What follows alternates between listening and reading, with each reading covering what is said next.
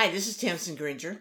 This is Dan Abuhoff. With Tamsin and Dan read the paper. It's Sunday, March 21st, 2021. Oh, How do you like that? 2121. really? Yes. That's something.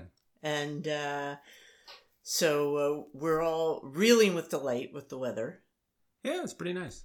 Very nice. Mhm. Sunshine is out. Yeah.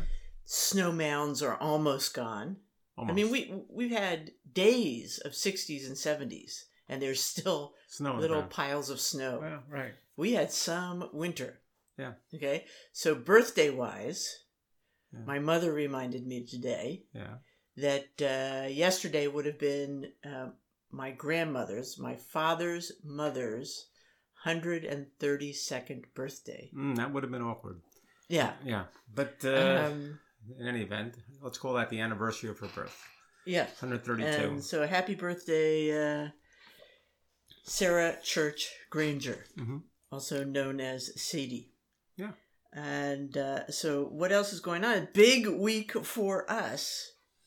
First of all, before we get to the the happy stuff, Yeah. a little bit poignant.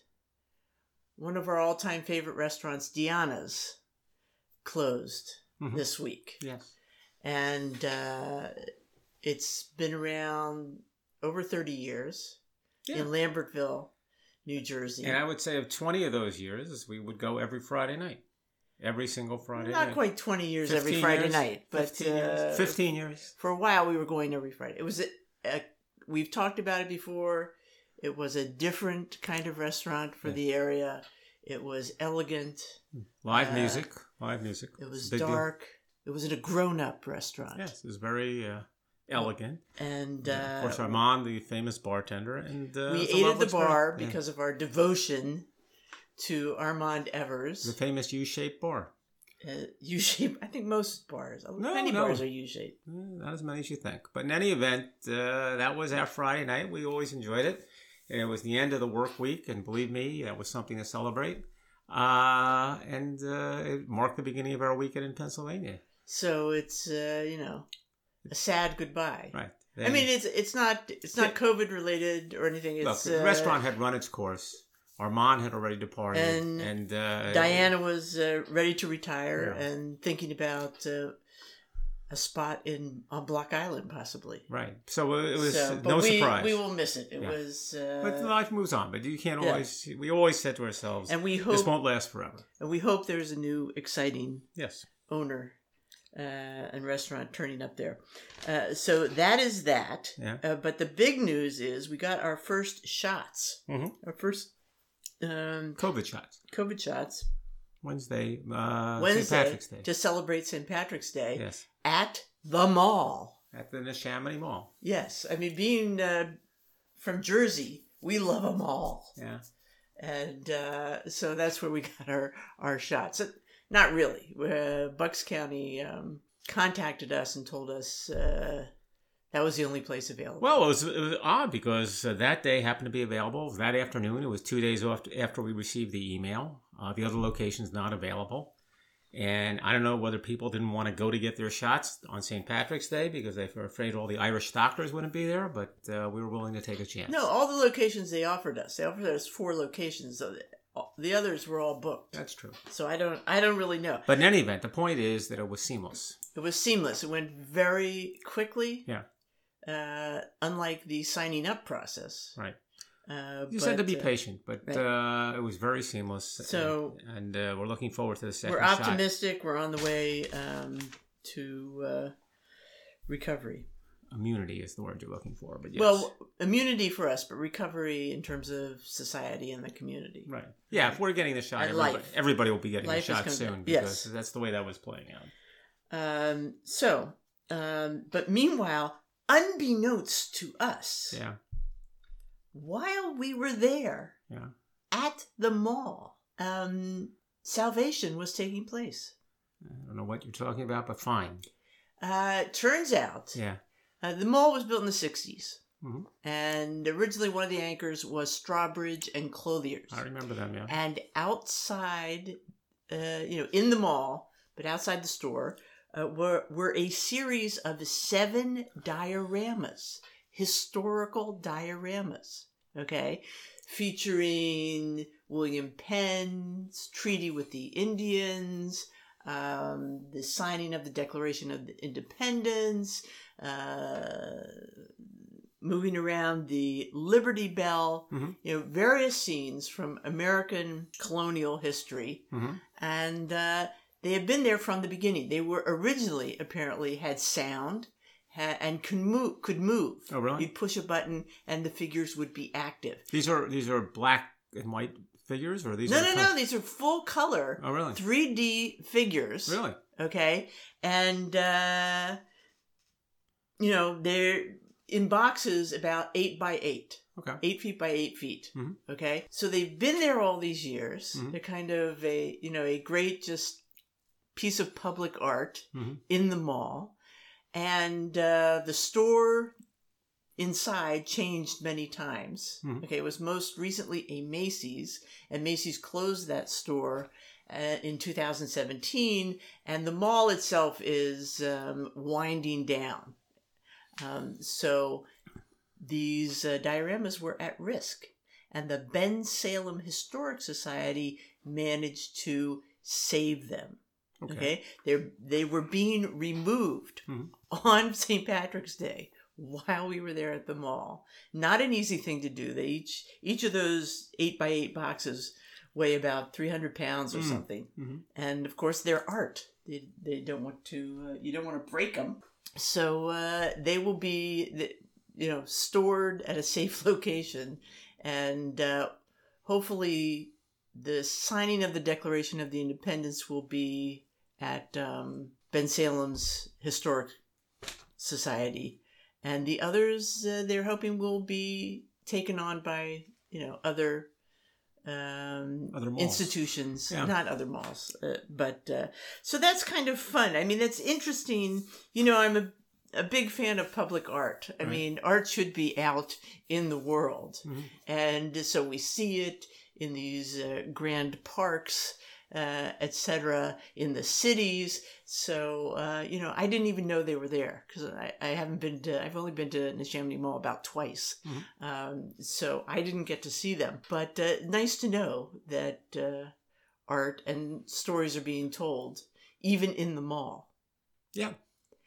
Speaking of Mhm. art being removed from public view, Mhm. there was an article in the New York Times about uh, a bunch of horses, actually, at um, on the Upper West Side, at a housing development, the Wise Towers. Mhm. Okay, and there's a plaza and kind of a, a playground outside um, this housing complex, and uh, there were originally uh, it was built in the 60s 1964 there were originally 18, you know uh, concrete horses Mhm. uh, by an artist Costantino Nivola um, in you know in the plaza area and they are gone. They apparently were removed uh, by the housing authority in order to do work on the water main Okay. now, this makes you nervous because by looking at the after pictures, it's not clear these sculptures, and they're kind of abstracted, you know, very mid century looking uh, depictions of horses. Mhm. Uh, it's not clear that they were removed with any kind of care Mhm. and discrimination in terms of their uh, sort of artistic value. Mhm. So everybody's nervous. Where are they? Mhm. Are they okay? Are they coming back? Mhm. This was part of a plaza designed by this uh, artist who was originally from Sardinia, and uh, long story short, came to uh, New York City, um, actually uh, escaping the World War II, and did a lot of public work in New York City. And uh, um, part of this plaza, there was also a kind of sculptural wall with abstract designs in it, also uh, designed by him, and several diamond shaped water features, you know, kind of like fountains that no one is sure if they ever worked or not. Uh, but um, the horses were kind of fantastic. They're in this big sort of circle. Children could sit on them. Allegedly, the artist had his daughter uh, occasionally, you know, sit on them and try them out. Uh, and um, uh, so that you know, with the idea that they were not just, you know, they they were there to be played with Right. and enjoyed. They originally multicolored. They had there was uh, sand, colored uh, marble dust, actually mixed into uh, the cement to uh, red, yellow, and blue to create some color. They had longer noses, which during the '80s were apparently broken off. Mhm. And uh, I- I saw a note uh, something about the legs used to be longer too. I don't really know how Right. that's possible. but the, but the, but we don't know where they are right now. Basically, We don't know where they are. We're a little bit nervous, and but enough uh, stink has been raised. Well, it's, it's an article in the New York Times. Unless they've been smashed to it's scandal. smithereens and destroyed, Yeah, they'll be returned. they'll be returned. Okay. So, but here's an interesting, here's a fun fact Yeah. uh, that uh, goes with this. So, of course, you know, I'm looking at, you know, doing a little bit of uh, Googling Mhm. about Nivola, and uh, turns out he has a son, Al- he has a grandson, Alessandro Nivola, Mhm. who's an actor. Okay. Okay. So he looked vaguely familiar, and uh, turns out we've seen him in several things. Oh, is that right? Okay. He was in, he was Mr. Dean in uh, the Black Narcissus production by the BBC that we saw the first, Ah, okay. we saw the first uh, episode yeah, of. Yeah, yeah. Right. Uh, okay. And also he was actually in Winslow Boy. the film No, uh, in uh, uh, theater. that we the, yeah, the we saw the production. Yeah. Okay, that's a tough. Uh, Uh, it uh, goes round- back a few years. roundabout, I think. Yeah, I know, but what part Yeah. did he play? He wasn't the Winslow boy. No, he wasn't the Winslow boy. He was Sir Somebody. Okay. Um, I didn't write it down. But anyway, um, you know, so we're, we're All right. connected. Well, look, I don't know if this is a story or not. I mean, I guess if the horse sculptures are never recovered, it's a story. If I think just it's a story. I, I if they think, just you know, put them back in two days, it's a non-story. But yeah. uh, you can't uh, you can't be too careful with public art. okay. Okay, and uh, the idea that first of all, it's a housing complex and it's had terrible problems Mhm. in terms of plumbing and heating and so on and so forth. Yeah. Okay, so it's about gosh darn time that somebody's trying to fix something. Yeah. But at the same time, Yeah. you have to have respect Okay. for the building, for the location, you know, for these. I mean, this was this is the entrance. This is the playground I'm for not- these people's children. arguing with you, you know, in the abstract. you I don't, just don't know this you know, art, so I if can't it was down, if it it, was down next to Yeah. the United Nations building, uh, then everybody would go, "Oh yeah, we must preserve these and save these, and you know, preservation will be called in." But uh, nobody is taking care because uh, Okay. it's a housing authority building. All right. So, Look, not- I um, would not overreact until you see well, what happens. There's art everywhere. You need to take care of it. All right. Um, and Take a deep uh, breath. I think we'll be all right. Uh, but we'll stay on the story. You have to stay on the story here. You'll tell us what happens. Uh, They're cute, yeah, if they but come. it's more than that. They belong to all right, they community. might be fine. They might be fine. You're Okay? overreacting Don't get out there with your sledgehammers and start. No one. There's no story of sledgehammers. You've got nothing to base that on. I would not be surprised. Okay. So the big news is that the NCAA basketball tournament's going on. And uh, I know that you agree with me on that. And you've I do, but my mother does not. She is not watching. Yeah, well, she's not in the demographic. Uh, I watch a lot Signs of, of the apocalypse. Not exactly. She's uh, watching tennis. Uh, okay, can we stick with the This is a basketball little tournament? upsetting. I don't want to, uh, you know, much as I'm interested in what your mother is watching, let's talk about NCAA. So, uh, Granger and I watch a lot of it, and I've been staying up late. I was up uh, until the wee hours last night. You can't uh, help it. These games, there's game after game after game. And look, uh, bottom line is, uh, it's fascinating. The NCAA tournament is always fascinating. But why is it fascinating? Is it fascinating just because you have your bracket? No, no, I'm, my bracket's already blown. There's- Because you generally you don't watch that much college basketball. No, but but I do watch the tournament, and the and uh, and it's more interesting, frankly, than the NBA. And the reason is that uh, these kids play uh, extremely intensely. I mean, it is a different kind of event from the from the mo- first whistle. They are going 180 miles an hour. Uh, and they realize that they're on national television and they're young people who aren't used to that kind of exposure and they're giving maximum effort and it makes for a very exciting basketball game. And some of them are quite skilled, and some of them aren't. Um, but it's interesting to see the contrast and watch some youngsters rise to the occasion and others uh, not be able to do quite that. Uh, and as a result of the fact that they are young people, and young people do not have the same levels of consistency as more seasoned professionals, you get a lot of upsets. You get a lot of results that you could never have expected. And there were two games in particular which tell you a lot about the tournament. Um, one was, um, well, here's what's interesting about the two games. Uh, one was a game we were just watching, Loyola Chicago against Illinois. Illinois was a one seed, a one seed. That means they were expected to, to likely win the tournament or be in the final four at the very least, playing Loyola Chicago, which is an eight seed. And uh, someone didn't tell Loyola Chicago they were an eight seed. So that game was competitive all the way. Uh, and Loyola Chicago beat them easily, beat them by 13 points. Mm-hmm. And you're watching the game, you're saying, gee, this guy in Illinois is supposed to be an All American. This fellow was an All Big Ten. What's going on? Well, there are, there's a lot of potential explanations for it. One is that the Big Ten is generally overrated in these tournaments, and Illinois is in the Big Ten. Um, and uh, uh, there, a, a, lot of it is psychological, I suppose. I mean, the other game was uh, between Abilene Christian and Texas. And that was the game I watched last night. Texas a three, Abilene Christian a fourteen. In both these, and Abilene Christian wins uh, by a point in very dramatic fashion. Texas is the far superior team uh, by all accounts, by all numbers, and uh, Abilene Christian in, uh, ahead most of the game. But Texas, you know, class will show. When a guy makes a great three pointer with eight seconds to go, Texas up by one. Abilene Christian comes down.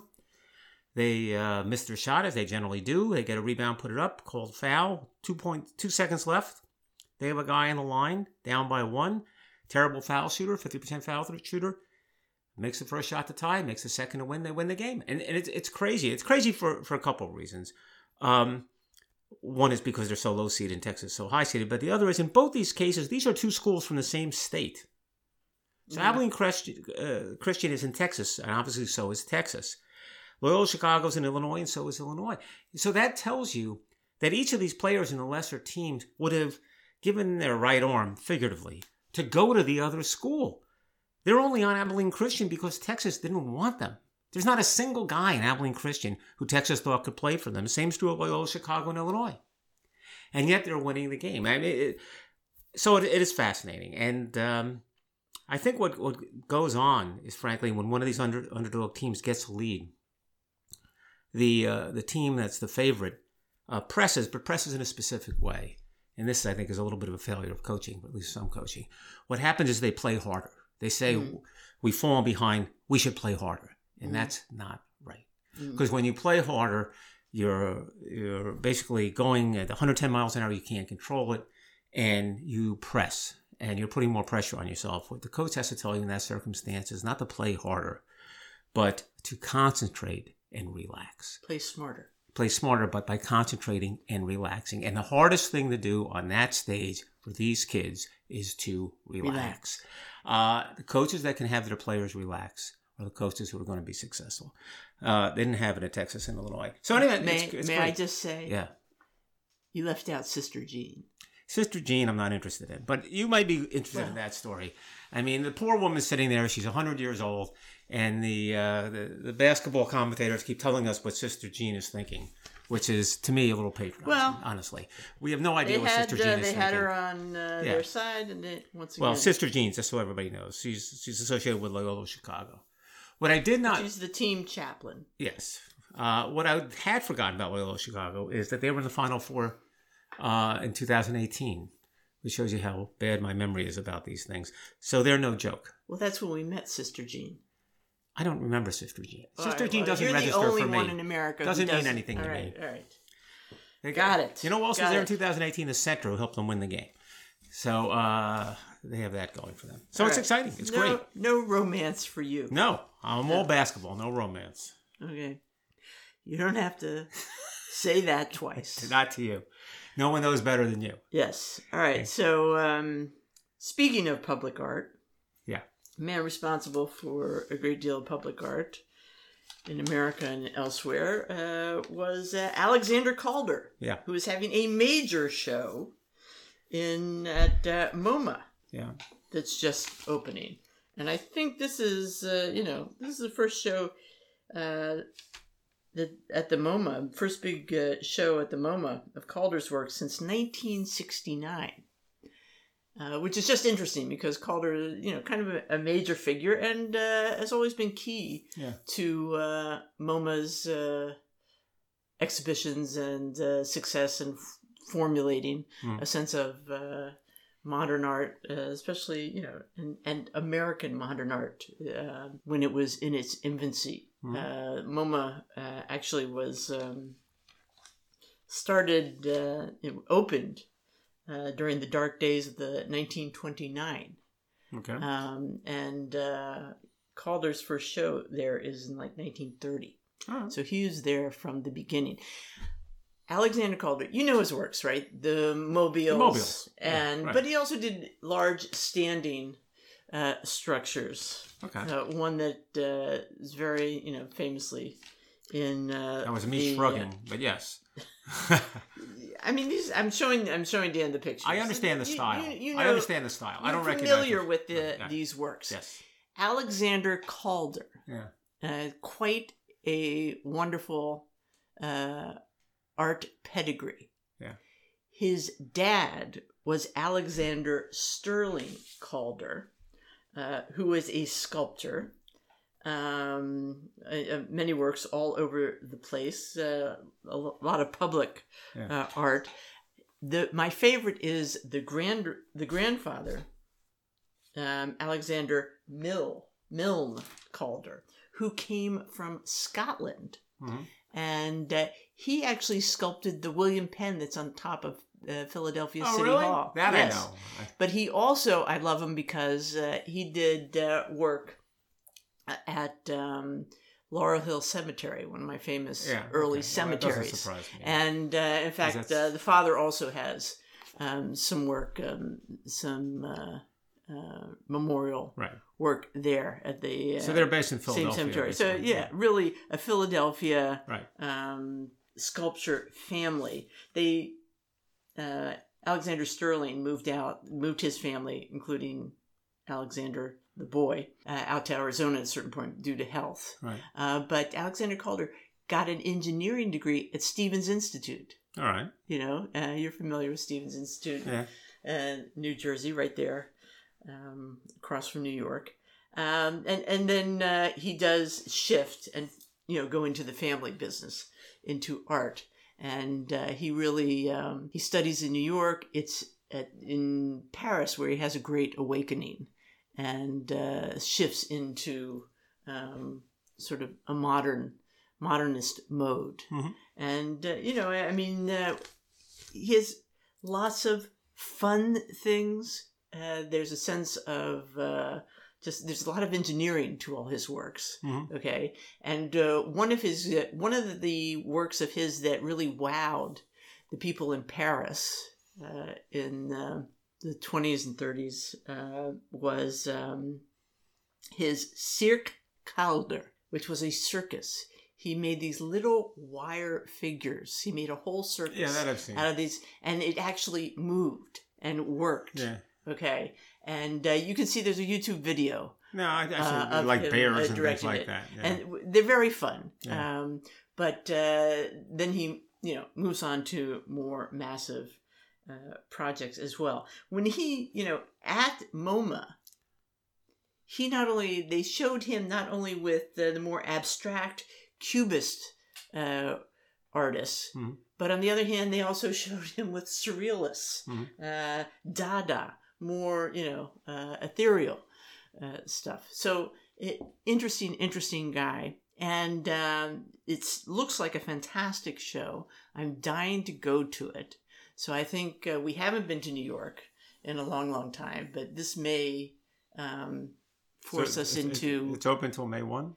It's actually open through August Oh. or to the beginning of August. All right, so so no we have some time. Yeah. You you need to get a timed ticket. You know, Yeah. you, you need you go there at a specific time Right. and and you know in, soon we will have had our second shots, so we can begin to do things like that. Right. So that will be fun. Now, I should do, mention one other thing. There was a uh, an interesting article in the New York Times about putting this show together and how MoMA's staff actually built kind of mock-ups Right. of some of the sculptures so they could figure out how to transport these pieces Right. and how they could set them in position Mhm. and really stage the show and and make it work they had they you know uh, cut out these plywood uh, you know pieces and put them together they wanted them to represent the works but not to copy the works um, not quite sure Yeah. They wanted to see if it would fit in the elevator, basically. Right, and and they wanted to be able to learn how to carry them Right, around yeah.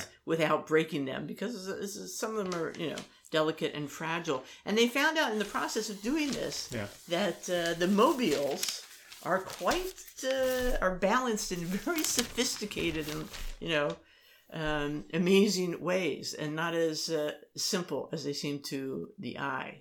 Kind of simplex, if you will. Yeah. All right. Well, we have till August. Um, Alexander Calder. I assume we'll, it won't be that hard to get a ticket, things being the way they are. So there was an article uh, called uh, Juror Number Four Kept It All to Himself Except on His Podcast. There's a fellow named Jake Letizia, who is a juror in a trial, a, in a uh, criminal trial in New York. And uh, he was picked sort of, uh, unfortunately, from his perspective, and I can identify with that to serve on the jury, uh, which turned out to be a, for a three week trial, which he thought was a substantial investment of time he wasn't looking forward to. Uh, and uh, like all jurors, uh, he was counseled by the judge uh, that he should not talk about the case uh, to anybody while the case was ongoing. The issue arose because an issue arose because he has a podcast, and we know about people with podcasts. And uh, his podcast is by himself as an aspiring comedian. And he took the occasion on his podcast, which he continued to record while the trial was going on, to comment on the proceedings. Isn't that a no-no? Uh, yes and no. Uh, the um, accused was convicted by the jury, and it came to light afterwards that, in fact, this podcast existed. So naturally, the lawyer for the accused, who was convicted, Looking ma- for a made mo- yes, made a motion to the judge to have a mistrial, as you put it. And he said uh, this juror did not uh, follow the, the court's instructions about uh, not commenting to anyone on the case. Well, by total coincidence, the judge in this is Judge John Codall, who's a person that we know pretty well. Perhaps I know a little better than you because of the law firm. Just perhaps. Just perhaps. Uh, and uh, it was up to to Judge Codall to decide whether, in fact, that there should be a mistrial because of what this fellow did. And he, he listened to the podcast, and what the podcast said. Um, well, there were a lot of comments in the podcast about the proceedings, but they were about the people involved, the lawyers, uh, the court administrators, the judge, The personalities. the personalities. Uh, there was a lot of complaining about the fact that he's stuck on the jury. There's a lot of complaining about the boredom involved in the entire process and how the system is awful and blah, blah, blah, blah, blah. But there was nothing about the particulars of the case. hmm And uh, as a result of that, what Judge Codall uh, determined was that, in fact, there would not be a mistrial. Uh, and what he said in his decision was uh, the the complaints. It wasn't really about the evidence. The podcast was about his complaints of boredom, uh, which the judge dismissed as hyperbolic exaggerations, although I guess that's a matter of opinion. Uh, but that by his own observations, Judge Codall felt that this juror was particularly attentive during the courtroom proceedings, so he wasn't concerned about the fellow turning the proceeding off. And in order to get a little dig, I believe, uh, he said another reason not to worry about the podcast is that it has so few listeners, which I think was uh, a dig at Mr. Letizia. Uh, so that's kind of interesting, though, that um, folks who aren't supposed to keep their mouth shut about things might still uh, talk about it on podcast. Well, that's but it's also funny that he has so few listeners, and yet somehow somebody found out. Well, there's a long stories about how they found out, but Oh, okay. uh, in any event, uh, yeah. I mean, look, once you're out in the ether, you're out in the ether. So who knows? So uh, in the ether. a new thing, a new thing to be concerned about. Well, this is an interesting story. Yeah. It was in the Thursday style section of the New York Times this past week. Mhm. And uh, it's um, titled A Man Who Lived for Fragrance. Mhm. Uh, by day, Carlos Powell sold shoes. But late into the night, he vlogged about his deepest passion perfume. And uh, it's a story of a man who just, uh, he passed away. Um, uh, he, you know, he not that old. I think it is uh, maybe not even sixty. And um, he, um, if anything, hard hard to describe him. He, he Mr. Powell was the Ur New Yorker, living paycheck to paycheck, doing what he loved in his off hours. Okay, Which- he uh, he he had a uh, YouTube Yeah. channel, and uh, And we learned and he would do and he and would, he would vlog about you know do reviews Right. of uh, perfumes, fragrances, Just so we're clear, if everyone's clear. So blogs are video blogs, basically. Right. Yeah. Uh, videos. He would do videos about fragrances. He loved fragrances. Well, that's the thing. I mean, the idea that he's, he's a shoe person by day and uh, a perfume expert uh, by night. Okay, he um he was would dissect the scents, you know, give reviews, have guests who were famous noses, so to speak, career chemists, or maybe even just uh, you know friends and family, you know, colleagues from the shoe department, uh, kind of thing. Yeah. And they weren't, you know, weren't the most high tech uh, um, videos. Well, it's got to be a big deal. It- it's a two-page Okay. article in the New York Times. It's two full pages, Right. Well, the name of it is Brooklyn Fragrance Lover. right? He had a following of 69,000 scr- subscribers. Right. Okay. Nothing compared to his uh, great rival, Jeremy Fragrance, Yeah. who had like 1.4 million Right. subscribers. Uh, but anyway, the story is, it- it's just a great story. It tells uh, about him, about how um, he, uh, about his trip to uh, the 2018 Fragrance Foundation Awards ceremony, where he's hoping to get the Consumer Choice Award, Yeah. loses out to Jeremy Fragrance, is devastated, but by the end of the night, uh, recovers enough to uh, say to you know his he has a collaborator, uh, you know, let's go do some videos, and you know they're up all night doing more videos. Mhm. Okay, so he he bounces back. Yeah. Um, but it's just it's just an interesting story of his this little niche Yeah. and his life, and uh, he actually he hangs out. He, gets into this um, over time, but it really starts to bloom when he meets a group. He falls in with a group of frag heads. Mhm. Got it? Fragrance. I got it. Frag heads. Yeah. Um, who call themselves the good smellers. Mm. Okay. Mm. And uh, You're burying the lead with that one. Yeah. That, that's, Um, that's- yeah. So anyway, and uh, you know, talks about uh, his various friends and how, d- despite everything, you know, this love of fragrance uh, and this community kind of brings them together. It's a it's a right, well, small listen, it's- community. it's- sounds like he was he was a small guy. He wasn't uh, he wasn't like a super cosmetic. Elegant guy He was like five foot six. Yeah. Um, Doesn't sound like but he made a little- it, it is fun to read an article like this, and we've said this before, where you step into another person's world Well, the other and thing it's a world you know nothing about. Yeah. Um, and thing- yet it, it's it's got millions but of followers. the other thing is though, he's doing it because he loves it. He obviously didn't make a lot of money doing it. no, But and he did get laid off from the shoe job because of the pandemic. Yeah. Well, Uh, but he had this so other interest, which sustained him. Right. Yeah.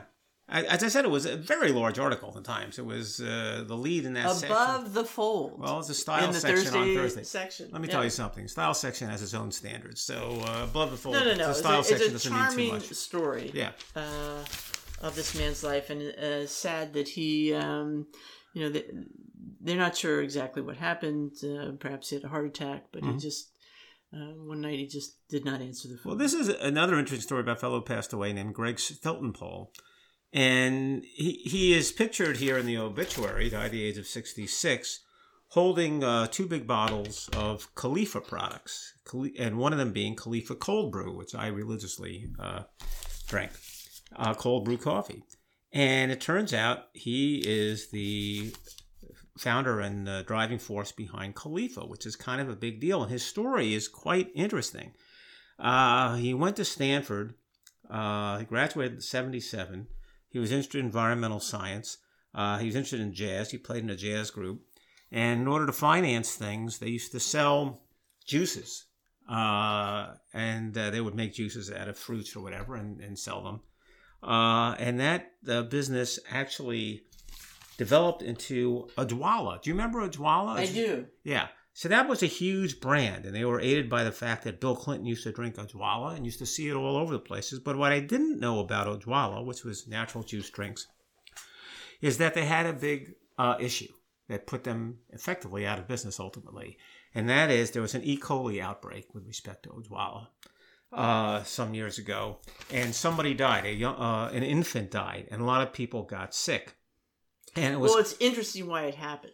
Yeah, because he was devoted to pure natural processes, right, which meant okay? they didn't pasteurize things. He did not heat things up. He thought that would uh, diminish the uh, diminish the nutri- value of the juice, nutritional yes. value of it. There's something so they would to that. freeze. Right. They would reduce uh, the temperature, which apparently didn't remove right all the. There also uh, was a thought that they had some bad product uh, that they weren't. Well, they had about. some bad uh, raw materials. They were uh, purchasing less than you know um, perfect product. Yeah, the fruit was and blemished that would have problematic. required different kinds of pasteurization to um, override. Right.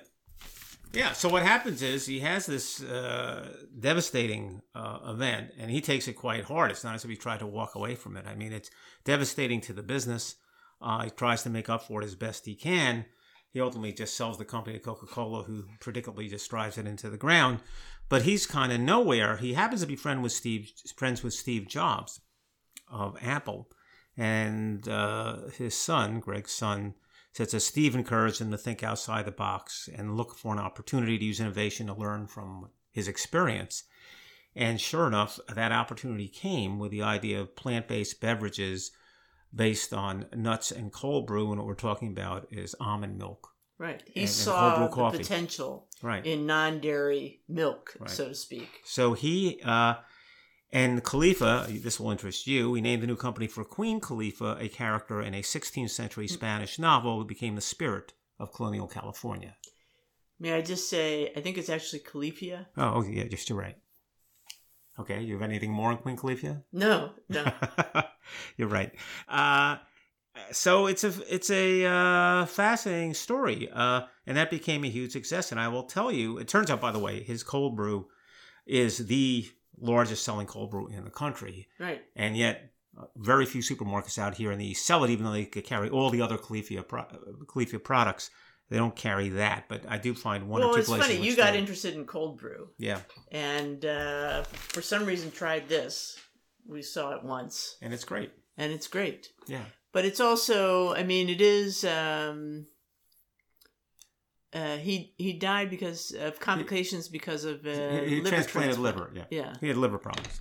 Um, but you know, but cold brew for those who haven't tried it, the, the benefit of cold brew is it uh, it's like strong coffee that's cold. Uh, it's concentrated, but it delivers the caffeine in a more even way. So whereas if you drink a cup of coffee, uh, you might get a caffeine hit. Well, you certainly will if it's strong enough coffee, and then you get a little bit of a drop, maybe even a big drop. And cold brew uh, reputedly actually delivers the caffeine more smoothly over time, uh, and uh, I like it. Time release caffeine. Ca- time release caffeine. Yeah, I'm not sure I believe all this. It's like uh, coffee with butter in it malarkey. But um, I'm glad me. you like it. I'm on my game. You see that? I had some cold brew just a little bit ago. Really? And I really? make some. By the way, there's there. I make some myself too. There's home brewed cold brew. Yes, you do have your little jug. Yeah. So yeah. I'm totally into cold brew. Okay, good to know. Yeah. All right, so we're almost. Uh, we're, you had something about uh, the art market just, taking uh, a tumble. It's a little bit confusing. The art market shrank. Yeah. Twenty-two percent in the pandemic year. Study says. So yeah, that's true. Um, the uh, Art Basel and UBS Art Market report, a 359 page report, says that uh, combined dealer and auction house sales totaled 50 billion, Mhm. their lowest level since the financial crisis of 2009. Okay, dealer sales sales declined to 29 billion. All right, um, public auctions uh, Well, were down 30% to Yeah. 17.6 billion, but private transactions at auction houses were up 36%. Yeah. Okay. So there's a lot of shopping going on. Um, so in many aspects, the art market is kind of thriving. Uh, and there's a new willingness in established clients to buy high value works that they have not seen in person. So I guess all I'm really saying is that uh, you know I think it's kind of a, um, confusing what's going on Yeah, it's market. totally it's not clear. It's not Well, the Times also had an article about the prices being driven up in some Yes. more. From the buying side, there were a lot of people with a lot of time and cash, Yeah. and there weren't that many outlets for their spending. right. Okay, number of billionaires rose seven percent in 2020. Yeah. So you have uh, there was a different article in the Times was talked about new high prices for certain kind of cars, Arts and antiques, famous coffee tables, yeah, and- collectibles, Right. yeah, and then you have the online art, which is a whole different subject, and then there's the NFT, which is non fungible tokens. Okay, which is the whole digital digital that, yeah, yeah, this, yeah, um, right. That's what I was getting. art yeah. craze. yeah. All right, um, and uh, you know, Yeah, it's hard to really fathom. I mean, and and, and we'll see uh, going forward, but clearly it's a jumbled market, uh, and it's prob- getting very confusing. And it's probably different. Uh, there are some things that do very well in uh, in-person auction situations, and maybe that's the highest end stuff. Maybe it's one thing to buy a you know a, a fancy coffee table. Well, the one they had was hundred thousand dollars or more, but uh, you probably might go for ten thousand dollars on something more easily without seeing it than buying a painting for twenty-two million. So you have different markets and different Right. layers. But and also- you know, I've never been particularly interested in the Okay, art market. right. So I'm interested in the art. Good. Well, well, we won't start now. So, well, there is that joke that Fran Lebowitz says that she went to an auction and they bring out a painting, and I forget whose painting it was, and um, uh, or whatever it was, and uh, people applaud. Uh, well, they're very quiet when they bring out the painting, and then they go through the auction. And then it sells for $18 million. And as soon as the bidding is done, it's $18 million. They announce, everybody bursts into applause. And she says, I don't understand. Why don't you applaud when you bring out the painting? The painting is what you should be applauding Not the not the fact that it went for eighteen million dollars, but that's which is sounds like Fran, but uh, there's some truth in that. All right, so the last story is a story that probably has gotten some play in some ways more than it needs, but I think I look at it a little differently.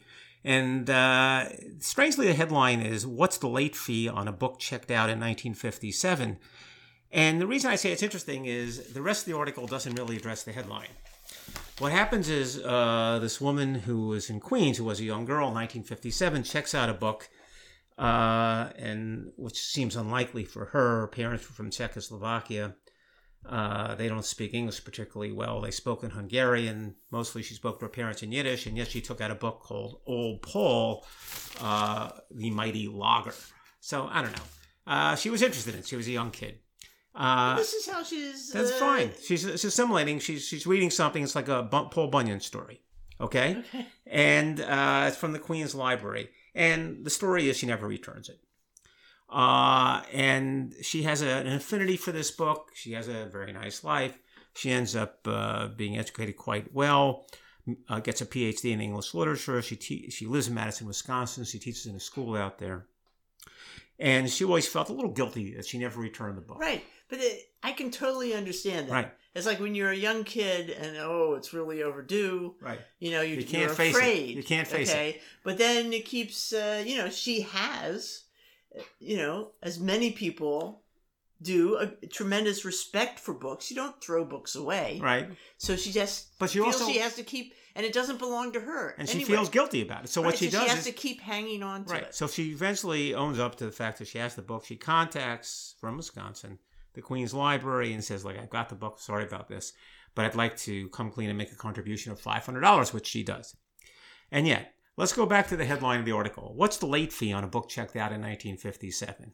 Well, the Times doesn't know, but we figured it out. And You uh, figured it out? yes, I figured it out.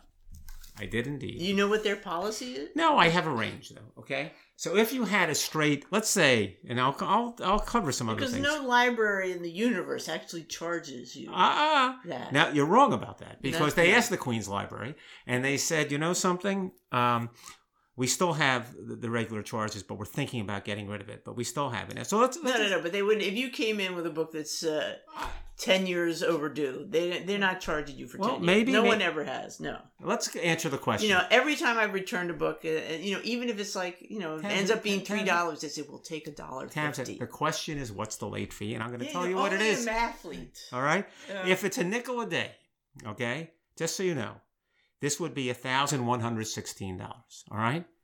Now you might say to yourself, a nickel might be a lot in 1957. So let's say it was two and a half cents a day, or two cents a day. Let's say it's two cents a day, but you compounded the interest. Okay. Fifteen thousand five hundred dollars.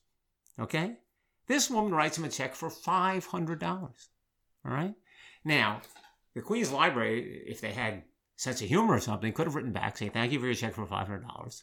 But as it happens, the late fee is $1,166. We'd appreciate you remitting the remainder, which is, uh, you know, $666. Something The Something sad like that. thing is, you know what they're going to do with the book? what? Probably throw it away.